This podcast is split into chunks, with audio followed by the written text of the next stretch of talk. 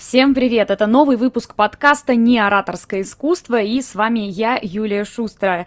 Этот подкаст для тех, кто понимает, что речь это не про сцену, а про жизнь, и мы используем ее ежедневно. В связи с чем сегодняшняя тема становится еще более интересной. Манипуляции в общении, как чужие мысли становятся вашими а решения не приносят пользы. И казалось бы, мы такие все сейчас прокачанные, ой, на меня это не действует. Вот я вам сейчас докажу, что действует на 100%. И в первую очередь как раз потому, что о большинстве манипуляций вы просто не знаете или не догадываетесь, что они существуют.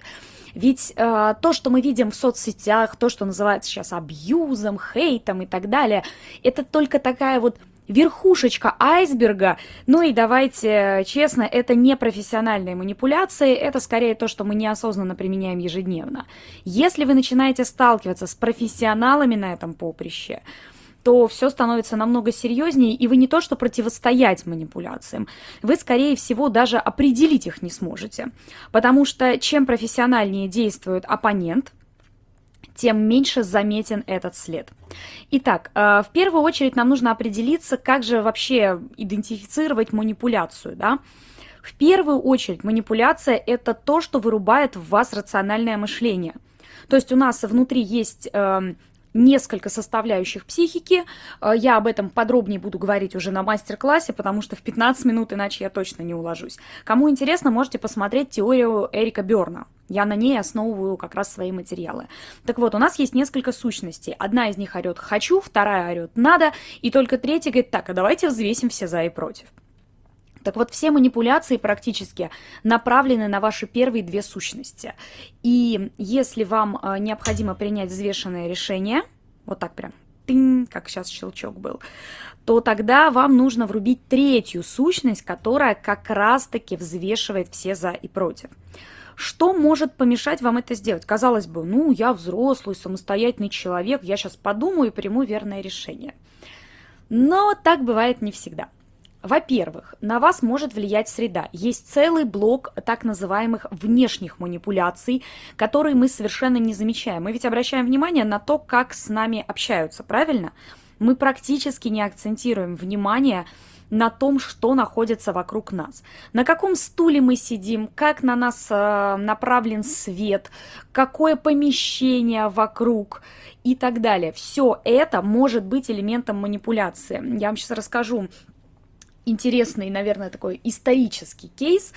Кто знает, э, в истории была такая царевна Софья, это сестра Петра I, и ей э, в свое время пришлось стать узницей Новодевичьего монастыря. Так вот, Петр I на нее потом психологически давил. Он под окнами вешал стрельцов, там, естественно, был трупный запах, само помещение у Софьи было тесное – Конечно, конечно, это не может не влиять на психику. Но вы скажете, ну у нас же под окнами никто стрельцов не вешает.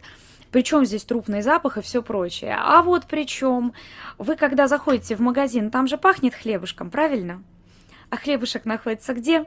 В самом конце зала. И чтобы дойти до этого запаха, если вы еще и голодный, то это вообще трендец, нужно обязательно пройти через все полочки, на которых будут еще и призывные надписи, и вы в любом случае возьмете что-то еще, кроме хлебушка, если вы прям вот, ну, не очень-очень собранный человек.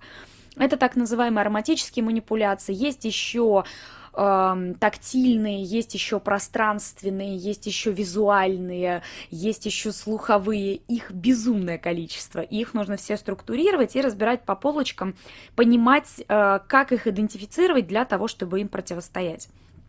Идем дальше. Есть целый блок так называемых речевых манипуляций. Это уже э, ближе к тому, что мы знаем, к чему мы привыкли. Это когда мы начинаем искать подвох. Э, например, в словах собеседника. Но проблема, опять же, в том, что речевые манипуляции вообще не всегда исходят от собеседника. Есть манипуляции, которые вообще не имеют под собой никакого понятного оппонента. Ну, то есть, условно, тот же хлеб в супермаркете поставили в конце зала маркетологи. Вы как, как им противостоять собираетесь? То есть, вы что, с, э, будете с ними спорить или вызывать э, администратора торгового зала? Ничего же от этого не изменится, а противостоять манипуляции как-то надо.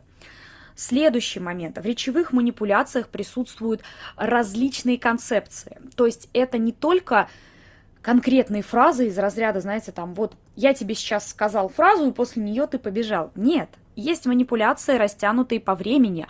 Например, я очень люблю Гарри Поттера. Я фанатка. И есть люди, которые в курсе этой темы. Так вот, человек, например, может э, мне периодически подкидывать приколы про Гарри Поттера, может что-то такое вворачивать в беседе на протяжении, ну, допустим, недели или месяца. Какой вывод я сделаю за эти недели? Причем оно будет не подсознательное, а сознательное даже решение о том, что, о, этот человек мне нравится. Почему? Ну, потому что у нас сходные интересы, а людей со сходными интересами мы как бы немножко идеализируем. То есть, если человек выяснил, что вам нравится, то, скорее всего, он сможет вами в дальнейшем манипулировать. Вопрос в том, можете ли вы отсеять личное восприятие от, э, например, конкретных дел. Этот прием, кстати, очень круто показан э, в книге Александра Цыпкина Господи, не помню, как она называется. И по ней тоже был э, сериал про причуды богатых людей. Так вот, там девушка устраивалась на работу, выяснила, какой исполнитель нравится генеральному директору и рассказывала об этом исполнителе э, ему что-то. После чего, естественно, ее выделили как более предпочтительного кандидата, потому что все остальные просто не впечатлили. То есть у них знания у всех – были примерно на одном уровне. Они все были с хорошими дипломами, симпатичные девушки и так далее. Но она выиграла на личном отношении. То есть это такие пролонгированные манипуляции. Дальше. Есть манипуляции сиюминутные. Это когда вас, например, лишают времени на принятие решения или вам не дают взвесить все за и против при помощи различных приемов. Например, пользуются чужим авторитетом и так далее. А, таких манипуляций лично только в моем обиходе более, господи, более 15, наверное это то, что я ежедневно использую. Да, я использую манипуляции, и мы сейчас подробнее об этом еще расскажем поговорим. Так вот, э, все это тоже манипуляторские приемы. Причем они еще подразделяются на индивидуальные и коллективные. Есть манипуляции, которые воздействуют на конкретного человека, например, манипуляция, которая называется «ты супергерой». Это когда тебе доказывают, что ты можешь, только ты спасешь ситуацию, без тебя мы ничего здесь не сможем, без тебя у нас тут процесс с места не сдвинется. Что это как не стимуляция человека к действию? М? Зато можно воздействовать еще и на целые группы. Там есть отдельные вещи.